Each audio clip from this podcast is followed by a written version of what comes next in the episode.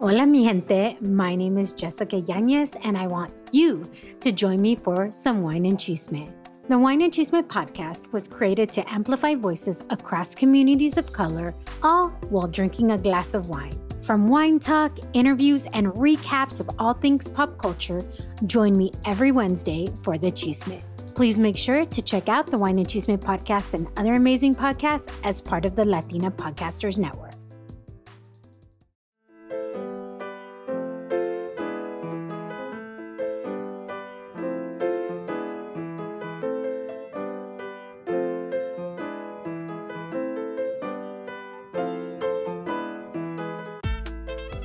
Hola, mi gente, ¿qué pasa? It's your girl Odalys Jasmine, and y'all are listening to Hella Latino.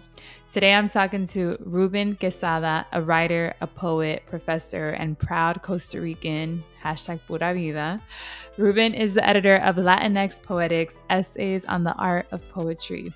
In 2019, with poet Spencer Reece, he established the Lorca Poetry Prize to honor the connection to the Spanish language. This prize is in the name of Federico Garcia Lorca, celebrating his life and legacy, and also serves to globalize the U.S. Latinx poetry. In April, Ruben launched a nonprofit called Mercy Street. It's a literary arts nonprofit which develops programming to promote creativity, critical thinking, and empathy through literature. He's done so so much more, and he's going to tell you all about it in this podcast. He is really putting our people on through poetry. Let's hear more about his story. De una.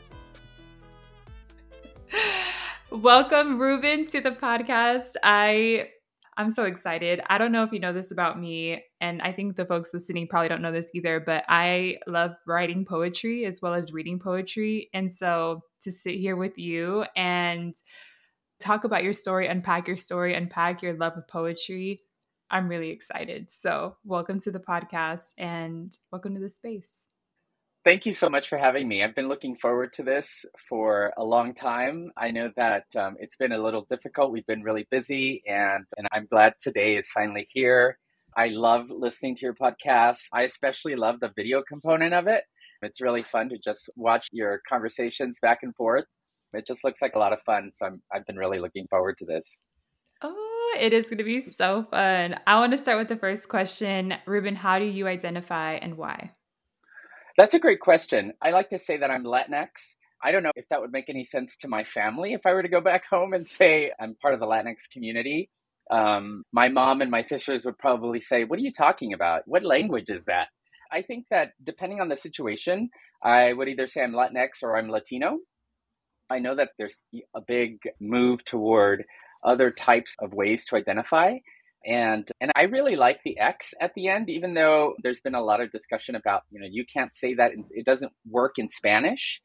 But if I'm talking to my mom, for instance, who I talk to in Spanish all the time, I would just say I'm Latino, soy Latino, or Costarricense. My family's from Costa Rica, and so that that would probably make more sense to my family at home and my mom especially.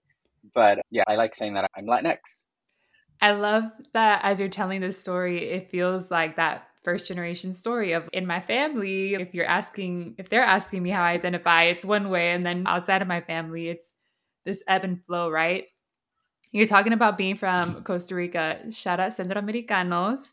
Um, my parents, fun fact, they, I don't remember them, but we had this huge Central American community that we grew up around, but I was a baby, so I don't really remember but there was a ton of Costa Ricans and they would always throw the best parties along with my mom is of course. But it was always like a competition. Oh who's going to go to Berta's party? Who's going to go to the Costa Rican party?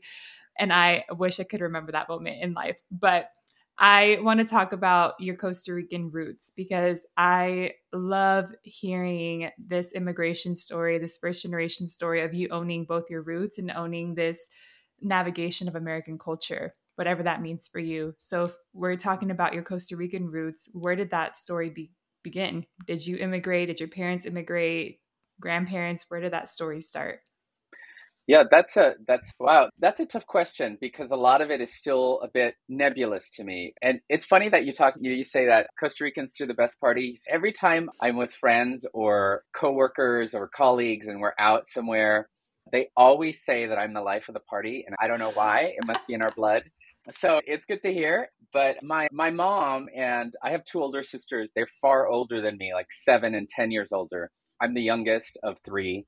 My mom moved to Los Angeles from Costa Rica just before I was born. So the story goes that my mom was pregnant and left Costa Rica to come and join her sister and brother who were already in, in LA.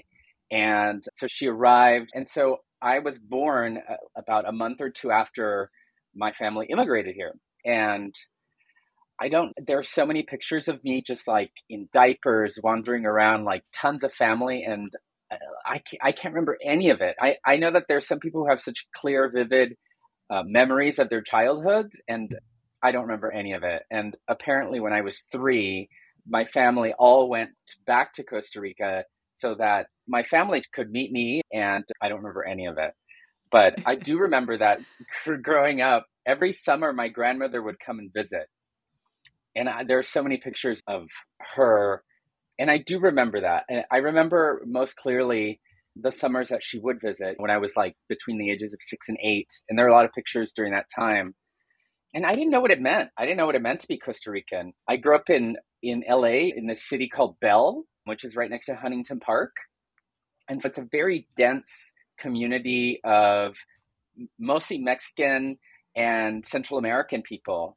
And I knew that Spanish was part of our culture and it was something that I spoke with my family at home and I would hear it occasionally at school from my classmates. But other than just knowing that Spanish was something I did, and we ate a lot of a lot of rice and black beans. Like that was the thing. It's gallo and, pinto, and right? Plantains, pinto. Yeah, yeah, that's right. yeah, I mean, so like food was something that I knew was just like I knew that's what we ate. My neighbor, our, or our neighbor growing up, was this Chinese family who had immigrated from Nicaragua. And so it was like this like convergence of cultures. It was wild.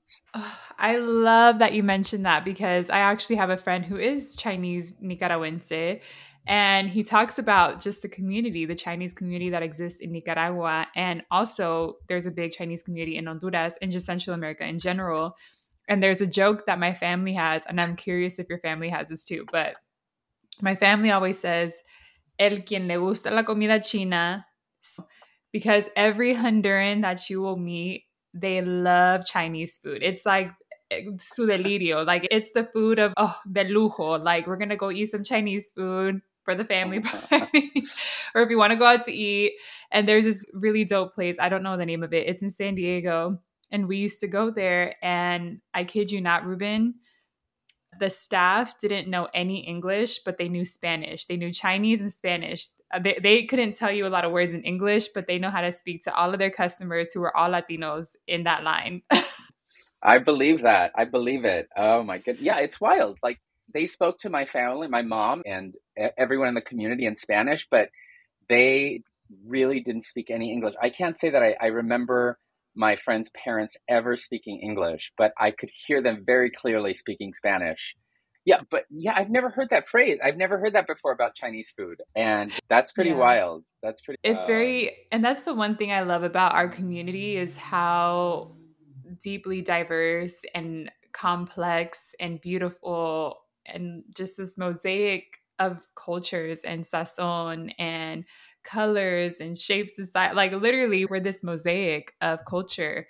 And I think it's, it's beautiful to hear this journey of yours and like growing up with a Chinese neighbor and who is from Nicaragua and you yourself kind of understanding where is my place as a Costa Rican Latino, right? Is it I eat gallo pinto and then I speak Spanish or what does that mean? And what was that journey for you? Did you grow closer to your Costa Rican roots or did you almost experiences pan Latinidad. You know what I mean? Mm-hmm. Yeah, that's that's an interesting thing to think about when I, you know, when I think about how much time I spent with with my friend and, and his family who only spoke Cantonese at home. And I started picking up certain words. And even though I would always ask them to teach me things to say, my friend growing up, we met in kindergarten. And so we were friends like through high school. And I remember going to their house every day after school. And most of the time, I would end up having dinner there too. And it was delicious. I knew that no matter where I had dinner, I was going to have rice. That was like a given.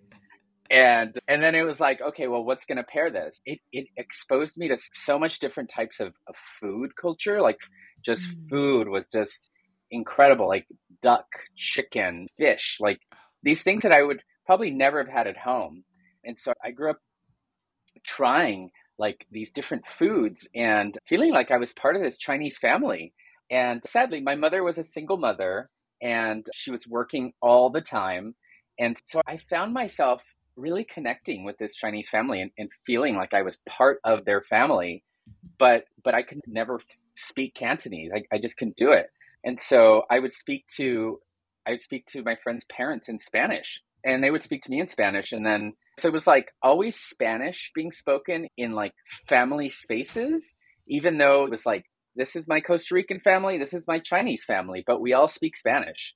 It was really cool. And i connected more with the chinese family like they just they were so tight and it was a big family of five children.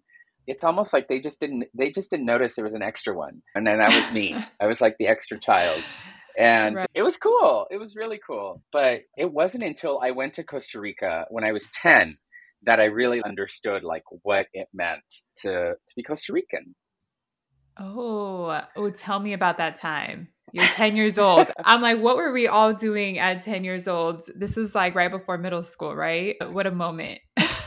Oh my goodness, what a moment. I had never left the United States and I grew up in a community that spoke primarily Spanish. And if you're from Central America, you know that just like the mosaic of food and cultural backgrounds, there's also a very distinct sense of Spanish depending on where you come from. Like you can yes. hear it, right? Yes, a hundred percent. So that's beautiful. You're 10 years old, you're in Costa Rica, and you're realizing that. Uh, do you realize that you're just a little different than folks that may look like you? And you're like, wait, I'm Costa Rican, but there's a difference here in how we've lived and how we experience our Latinidad. Yeah, it it was different. There was just like this ease. I don't know. There was like this ease about living there. Like it was just everyone was happy. I mean, not to say that nobody was happy where I was growing up, but there was just like there was this like sense of just being relaxed. Like I, it never appeared like anyone had. It wasn't like a go kind of culture, um, which I feel like living in the United States can be like. Um, it just feels like we're always kind of going uh, you know, like my mother was always working, my sisters were always like uh, at school or or at a job, and I just remember being in Costa Rica and like my grand my grandmother was home. She lived with one of my one of my tias, and they had kids, and everyone was just like always present and mm. like everyone was just chatty. Like I just remember a lot of talking, and I never felt alone in the way that I guess in everyone in LA was always doing something and there was a lot of alone time for me. It was nice. So I did feel like, are these people just did they take off because I'm visiting, or is this just like this is just life here? It was interesting, but that was it. That was life there. Everyone just kind of took it easy and they went to work, but but they really valued like being home and being with their family and, and interacting. And it always felt when they were out of the house for work, like they left it. As soon as they came back home, it was like they became a different person it was great. Did what did that moment do for you in terms of did it influence the way you live your life now, the way you see your life now? Like how did it influence you because it's such a powerful thing like you said you never felt alone and you saw this different pace of life and this different I don't even know how to explain it. It's just this different warmth, right? This different way of living. What did that do for 10 year old Ruben? Well, it's something that I witnessed my mom doing a lot. I think that because of the circumstances where she was raising a family on her own, those circumstances, I think, occupied a lot of her time. But when she wasn't working, I did witness that kind of that sense of solidarity, that sense of wanting to connect with those that are closest to you. And it, I think what it what it did to me, or how I've embodied that, is that I always want to feel like the people who are around me are part of the world, part of like they're seen, they're included, they're seen. There's this big there's been this big move like in recent years to for like diversity, equity and inclusion and mm-hmm. and for people wanting to recognize the role that others play, however minor or major, everyone comes at a situation kind of equitably and treated equitably. And and that's what it felt like when I was in Costa Rica. And that's what I observed my mom doing is just like making people feel like they belonged and making people feel like they're seen, they're valued, their presence is of importance, mm-hmm. no matter who they are. And I have this memory like shortly after I came back from that visit in Costa Rica, I remember like playing on our main street. Like there was a big street that ran through the whole city. And it was a kind of a busy street, but you know, my friends and I would, would, would either like bike around the block or play on the sidewalk. And there was like a, this hit and run happened, and this young girl was crossing the street and got hit. And it was, I mean, it, there was so much commotion. And all I remember is seeing my mother run out into the street and to pick this girl up. And I have this image of my mother holding this young girl and helping her like get out of the street and just consoling her until mm-hmm. medical help arrived. And like I've never forgotten that moment. She didn't know who this was. Like I don't even remember seeing this girl before, but there was my mother like right there. She was the first one there to help her and it just it really I think embodied like that idea that no matter who it is, you're there for someone when they need them. And that's, I think that's what I felt when I was in Costa Rica is that everyone was mm. there for each other. And I think I do that now when I'm doing my literary projects or I'm navigating the world. It's part of me just wants to make sure that others are involved or, or at least know what's happening so they can choose to, to be included if they want to be. And it makes me really happy to think that like we're there for each other but I think that's just what I saw my mom do. And so I, I like to do that. Wow. Shout out to your mom and beautiful reflection on just this idea of community, right? Which I think from your whole story as you're talking about it, that's the one thing I'm picking up is just this power of community that our Latino community just naturally does, right? This power of we're better together, this power of the value of seeing and talking to your family, of spending that quality time and not being alone, like it is so beautiful to hear you talk about it. And you mentioned your literary projects. Let's talk about what's your love story with literature. Like, I want to know all about just, we're going to get to Latinx poetics, but I want to know where's the root of that love story with literature? Well, I think it started from, it, it all happened kind of around the same time between the ages of 10 and 12 there was this desire to just not feel so alone as a young person. I wanted to connect with others my age. And middle school is not always a great place for that. I was like, oh, the trauma kid, that I just felt you know? thinking about middle school. Oh, Lord. yes, you're totally right.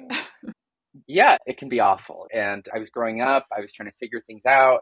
And I was in English class in uh, middle school and I remember telling my mother about it, and she just pulled out this book of poetry by Pablo Neruda, and I still have it on my shelf. Oh my god, that's my somewhere. favorite poet. Oh.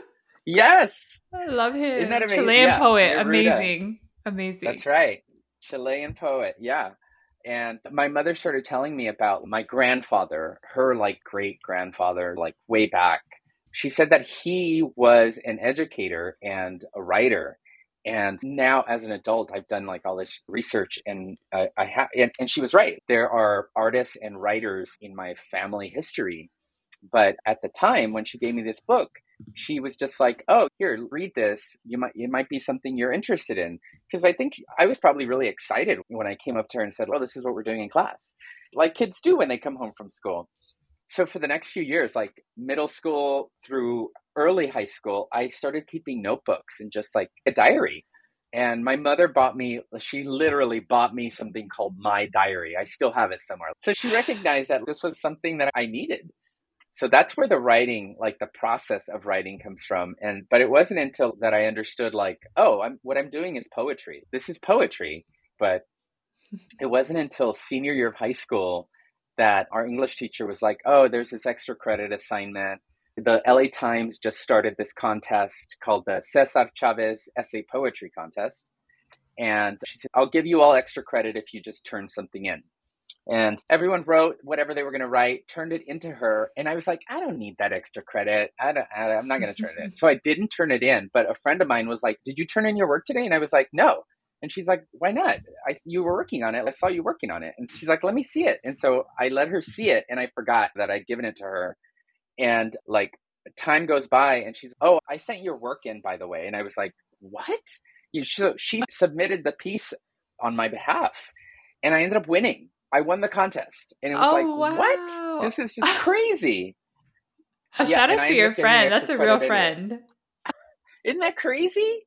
Oh, she wow. Yeah, yeah, and I still talk to her today. She's she's like a military like person. Like she just she went and joined the military, and she's like a lifer. Like she's in there forever. But can I know um, what you wrote about yeah. in that essay? Throwback. It was, it was like.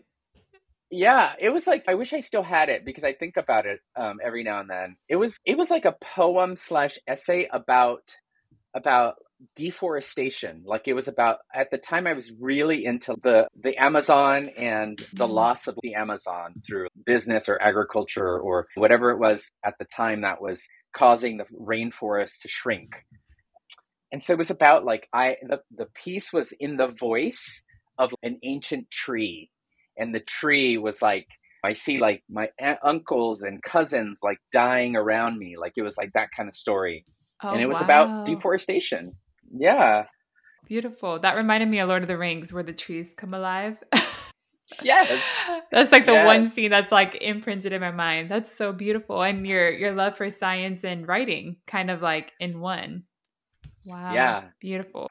Thanks. Beautiful. Yeah, it was it was an interesting moment and so that really shifted everything like at that moment i was just like oh i know how to write like i can write people are recognizing this and wouldn't it be great to just do this for the rest of my life how how did that land for your for your mom? I'm curious. When you told her I want to write for the rest of my life, was she like, "Go do a Ruben," or did she was she like, "Ruben, o sea, para alto, is this what you want to do?" Like, how did that land? Surprisingly well. I my sisters would say that my mother spoiled me, and I and she probably did. I was the youngest. I'm the only like male, and like that's a thing that that a lot of you know Latin American countries really mothers love their sons. Yes, right? they do. And Latina so, moms love their Latino sons. Yes. but yeah, so she knew I was a quirky child. She knew like I wanted to do unconventional things in my life. And she was like, that's why we came to this country. So you could do whatever you want to do. And and so she she just she's like, all right, let's go. I heard this somewhere and it said the best thing a parent can do is allow their son, daughter, child to play. And I am hearing this and I'm just smiling because it reminds me so much of that quote of like your mom just letting you play and letting you do like you just said doing letting you do whatever you want because that's why she went to that country that's why she made all those sacrifices so that you can live your life the way you want to live it. And the fact that she took you to para ser un payaso like it's so beautiful. And even if you went through with it for the rest of your life or you did it for that one little moment she allowed you to just play and experiment and do just do the stuff that maybe you wouldn't be able to do if you were in Costa Rica, right? Mm. That's mm-hmm. beautiful. I love your mom. Shout out. yeah, it's a moment that feels so small in like my upbringing, but I mean, you're absolutely right. I, I talked to friends who, when they told their parents they wanted to be a writer or like an artist or an actor, a lot of them were just like their parents were freaking out. Like they they're like, how are you gonna make? How are you gonna survive? How are you gonna make a living?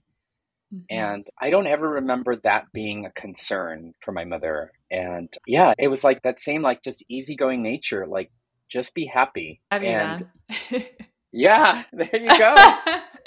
it always connects back. That is so beautiful. I am so curious when you decided to be a writer what were what were those first few moments like? Because i think writing is a very vulnerable thing especially poetry. Very vulnerable thing.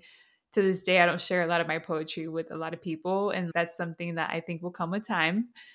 But how were those different how were those like first moments being in the literature world and being a writer? Did it come easy? Was it vulnerable? Was it hard? Was it not what you expected? Tell me about those first experiences it feels, I mean, it still feels so new, uh, even though I've been doing it. I've been active in the community 15, 20 years maybe. And, and it feels like it always feels very fresh to me. But I remember, I remember being in grad school. I went and ended up getting a bachelor's degree in creative writing. I went to UC Riverside, so I stayed in the LA area. And I remember thinking, oh, I can go get a master's degree in creative writing and at the time, I had my bachelor's and I was working. Like I, I went and worked. I was a store manager at Starbucks for six years, and and I just thought I miss being in school.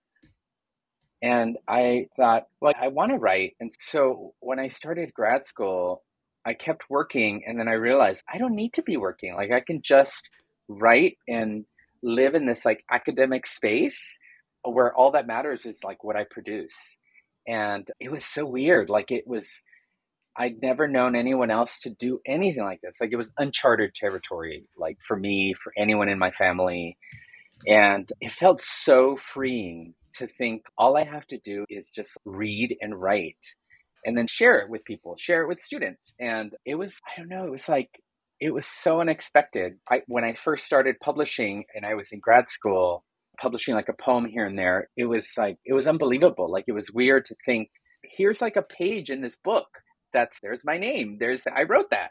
Even today, it's just unimaginable. It's still very unbelievable to me that I do this. It's I never imagined it as a kid. I never imagined I'd go to the library and there'd be a book uh, that I wrote on the shelf.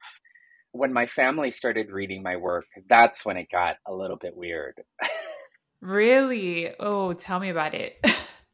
so like my first book came out in 2011 and my sisters were the first to read it because my mom says she doesn't read english or speak english mm-hmm. but my sisters will tell me otherwise like when i'm not around she does it.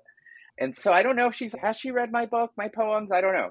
But my sisters certainly have and i remember one of them being very upset and was like we never did that. Who's we, who, who is this in this poem? Like we never did this Abuela never said that. And I was like, hold on. This is writing is not always real. Like it's it can be fiction. And so I felt like I had to say that a lot to them. I had to remind yeah. them that I'm gonna stretch the I'm gonna stretch things around every now and then. And it's also them, experience, right? Like even if you're in the same household, you have different experiences in the way that you perceive things and feel things. Like that's always I grew up youngest of seven. I think that's the one thing that I've learned is we all have very different experiences and feelings of same situations we went through. Yeah, exactly. Exactly. I was like, this is my experience. This is what I remember.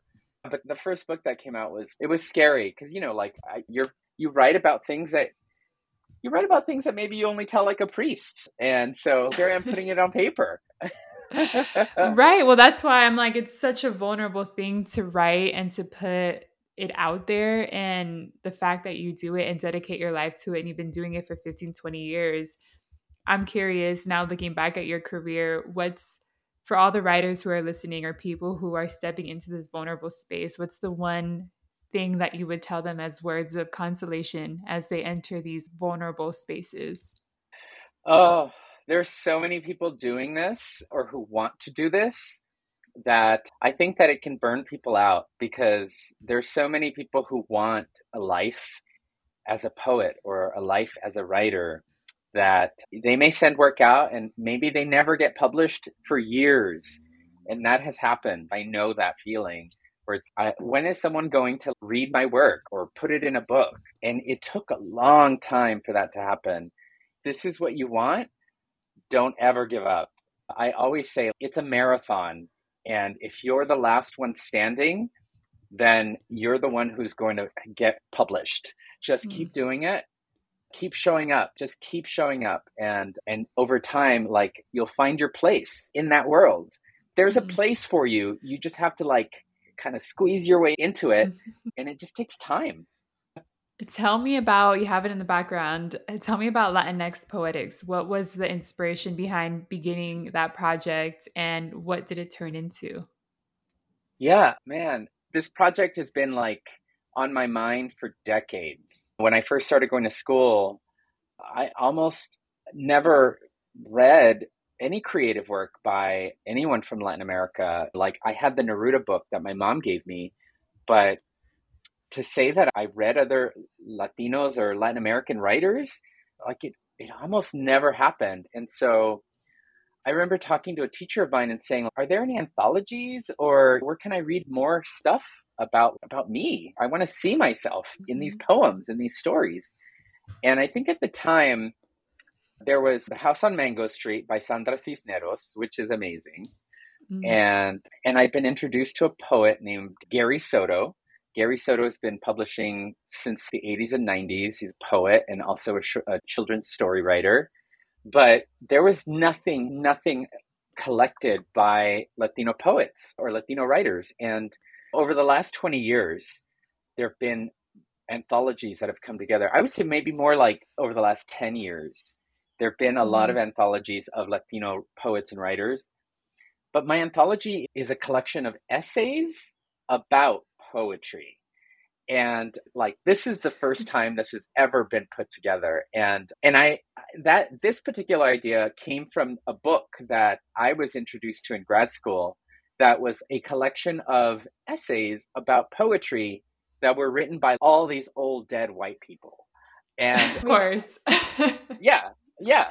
And uh, i mean obviously they they were influential to everybody that studied in the us and, and maybe abroad. T.S. Eliot, William Carlos Williams, and but there was nothing that spoke to my experience. And in that collection, it was like by chance, there was one essay in there by Julia Alvarez. And mm-hmm. in it, mm. she's, I never read anyone like that had my story. And so I wanted to be that person. And I was like, she's saying exactly what I'm saying. And so, probably about 10 years ago, I started talking to other poets about would you ever write? Have you ever written about poetry, like your process, like where it all comes from? And a lot of them hadn't, like they'd never thought about it. And I said, I'm thinking about putting something together. Like, I want to know what everyone's thinking. Like, I want to know everyone's experience with poetry. And so here I am, like, like wrangling people to get involved because because I want everyone involved. And so I asked like tons of people and and I got 24 people to write something. And that's what this book is. It's 24 essays about poetry and it's written by people who are alive and writing and living their mm-hmm. lives as writers and poets. What happened when you put it out? Did I just want to know that experience when you finally put those essays and you published it and it was available to your students, to people, to anyone to purchase or, or look at or read. What was that feeling for you? It was relief. Uh, oh the project took five years or more to put together, and oh, it was wow. a lot of time, a lot of work. And I was like, oh, "It's out." So now, now what was my concern was like, I want to get as many people looking at this book and reading this book and putting this book on their shelf as possible. Like all these people have trusted me with their work, and now mm. they deserve to be read. And so I was relieved that the project was done, but now now I was like, how am I going to get this into people's hands?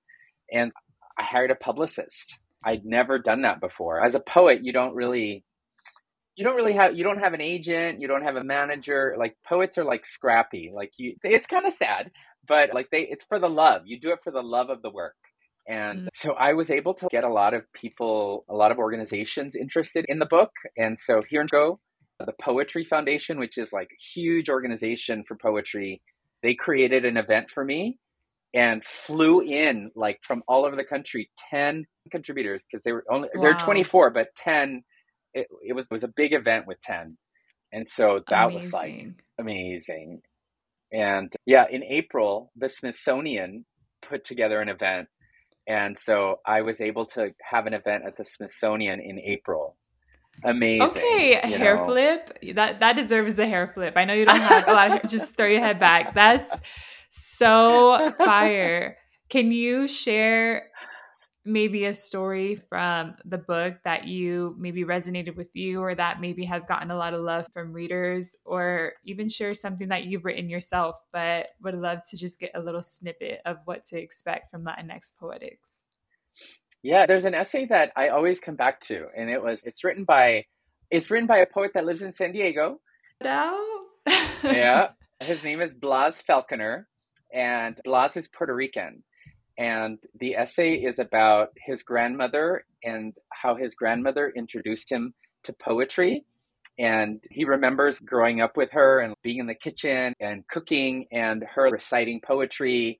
And he introduced, she introduced him to a form called La Plena. And La Plena is a form that's popular in, in Puerto Rico. And and so the, the essay is about it's not only about like his grandmother and, and the introduction to poetry, but it's about this poetic form and how poetry is really valuable to the Puerto Rican culture. And so we get a little personal history, a little bit of poetry history. Um, so that's mm-hmm. probably one of my favorite essays in the book. That's yeah. so beautiful. Oh, I know we're running out of time, but how can people find the book, buy the book, find you, connect with you, etc.? Sure. Well, if I can say, yesterday I found out that my book won an award. it, what? Yes. What's the award? The award, so we can celebrate with you. They're called the IPPYs, I P P Y, the Independent Publisher Awards. Yes. And oh my god. They give That's out awards. Amazing. Yeah. So my book won the gold medal for anthologies. Wow, congratulations. Yeah. Oh, this is what our community can do. And I, one of the many reasons why I love the platform is because you meet people like you, Ruben, who are doing what you love, doing what you're passionate about, uplifting community with you. And that's what gets you those gold medals, that praise, that love, those awards, that Smithsonian uh, doing events for you. It's such a, proud moment as someone that's part of the Central American Latino community with you that you're out here doing incredible work that's rooted in your passion, but it's also about community and representation and something so much deeper. So thank you, Ruben, for the work that you're doing. Oh, you're going to make me cry. Thank you. well, people can go to my website, rubenquesada.com, and learn all about my book and order it, get the order information through there. But it's from the University of New Mexico Press and it's still available. So I'm just really proud of it. Thank you. Oh, so proud of you. I want to close with a beautiful brindis, and I have my cafecito here. And I know you have your iced coffee. I want to give you the space, Ruben. What do you want to cheers to, and what do you want to manifest for our Latino community? to to everyone's success and to upholding each other through good and bad times. I think it's important for us to be with each other, and so to to community. To community. Salud. Cheers. Salud. Y pura vida. pura vida. Thank you, Ruben. Again, oh my God, to really just can't tell you enough how beautiful it is to see someone in the community doing what they love, doing it well, and again just doing it for the community. We need more rubens in the world. Oh, thank you. Thank you for having me